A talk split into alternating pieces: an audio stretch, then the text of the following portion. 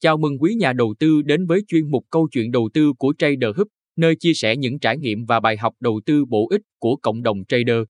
Và sau đây là nội dung của số podcast ngày hôm nay, dựa trên một câu chuyện từ độc giả gửi về diễn đàn Trader Hub.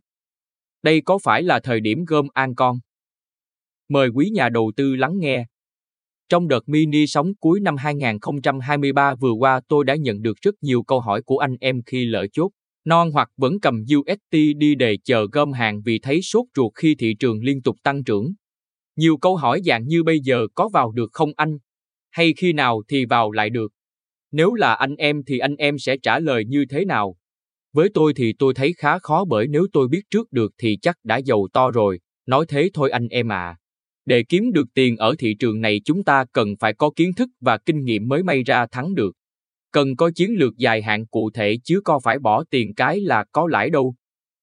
Quay lại vấn đề về những câu hỏi ở trên, cái chính nằm ở chỗ anh em khi cảm thấy tăng thì FOMO sợ lỡ thuyền, luôn tìm cách mua lại, mua đuổi mặc dù thị trường đang xanh ở mức quá mua. Những khi thị trường rực lửa, điều chỉnh như này thì lại sợ, cắt lỗ và không dám lên thuyền. Để rồi một vòng lặp cứ diễn ra hết lần này tới lần khác, chia nát tài khoản mà không thấy ngày vào bờ. Ở thời điểm hiện tại, khi giá BTC đã có mức điều chỉnh về quanh vùng 42.000 USD 43.000 USD tức là giảm khoảng 6.000 USD từ vùng đỉnh.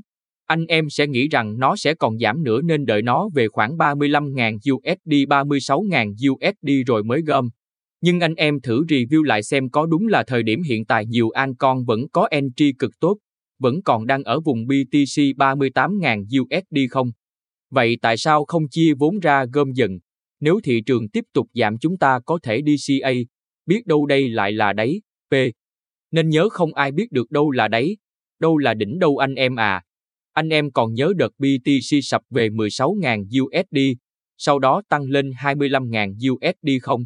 Nhiều chuyên gia dự đoán rằng BTC sẽ quay đầu bách test về dưới vùng 20.000 USD để có vị thế mua an con đẹp. Thế nhưng, khi BTC chạy từ 16.000 lên 25.000. Rất rất nhiều an con vẫn đứng yên, hoặc tăng không quá mạnh, thậm chí có con còn có đáy mới.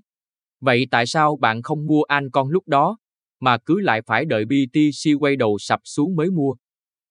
Nếu anh em rầy vốn mà đầu tư vào Bitcoin thì không nói làm gì, còn những anh em đầu tư vào an con thì không nên quá quan tâm đến BTC. Mặc dù nó là đồng coi mẹ dẫn dắt thị trường, nhưng cái chúng ta quan tâm là những đồng mà chúng ta đã đầu tư ấy nó mới mang lại lợi nhuận trực tiếp cho chúng ta. Tại sao rất nhiều đồng an con tốt, phân tích cơ bản dài hạn ổn, entry ngon, vẫn đang trùng sát với lúc BTC ở đấy sao bạn không mua mà cứ phải đợi BTC quay đầu về lại vùng đó mới mua đồng an con mà mình đang đợi. Mặc dù vậy, cái gì cũng có hai mặt của vấn đề. Trường hợp nếu thị trường xấu thật, khi đó BTC sập thì rất có thể sẽ có entry siêu đẹp, nhưng trường hợp nó co sập mà tăng thì sao? Khi đó chúng ta lại một lần nữa lỡ thuyền, lại ôm USDT chờ đợi. Hãy nhớ rằng những gì mà đám đông đã bỏ lỡ sống khi BTC chạy một mạch từ 25.000 lên 30.000 rồi 40.000 mà không hề bắt tét quay đầu. Vì vậy, chiến lược phù hợp nhất lúc này luôn là nhìn những an con có vị thế tốt, chưa chạy mạnh, giá sát với lúc BTC đang vùng đáy để mua và gom dần, nhớ chia vốn, không on in. Chúng ta cứ gom dần dần, cho đến khi hết quỹ thì ngừng.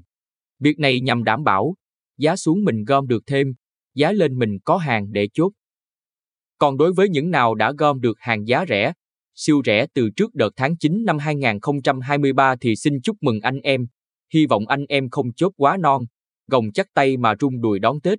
Vậy thôi, bớt trầu rỉ lại và tìm ra phương án để action đúng đắn nhé. Chúc anh em ngày mới tốt lành. Vừa rồi là câu chuyện của podcast hôm nay. Hy vọng nội dung hữu ích này sẽ giúp các trader có thêm nhiều kinh nghiệm và bài học đầu tư bổ ích. Và đừng quên đón xem những số podcast tiếp theo từ Trader Hub, diễn đàn tài chính hàng đầu Việt Nam nhé.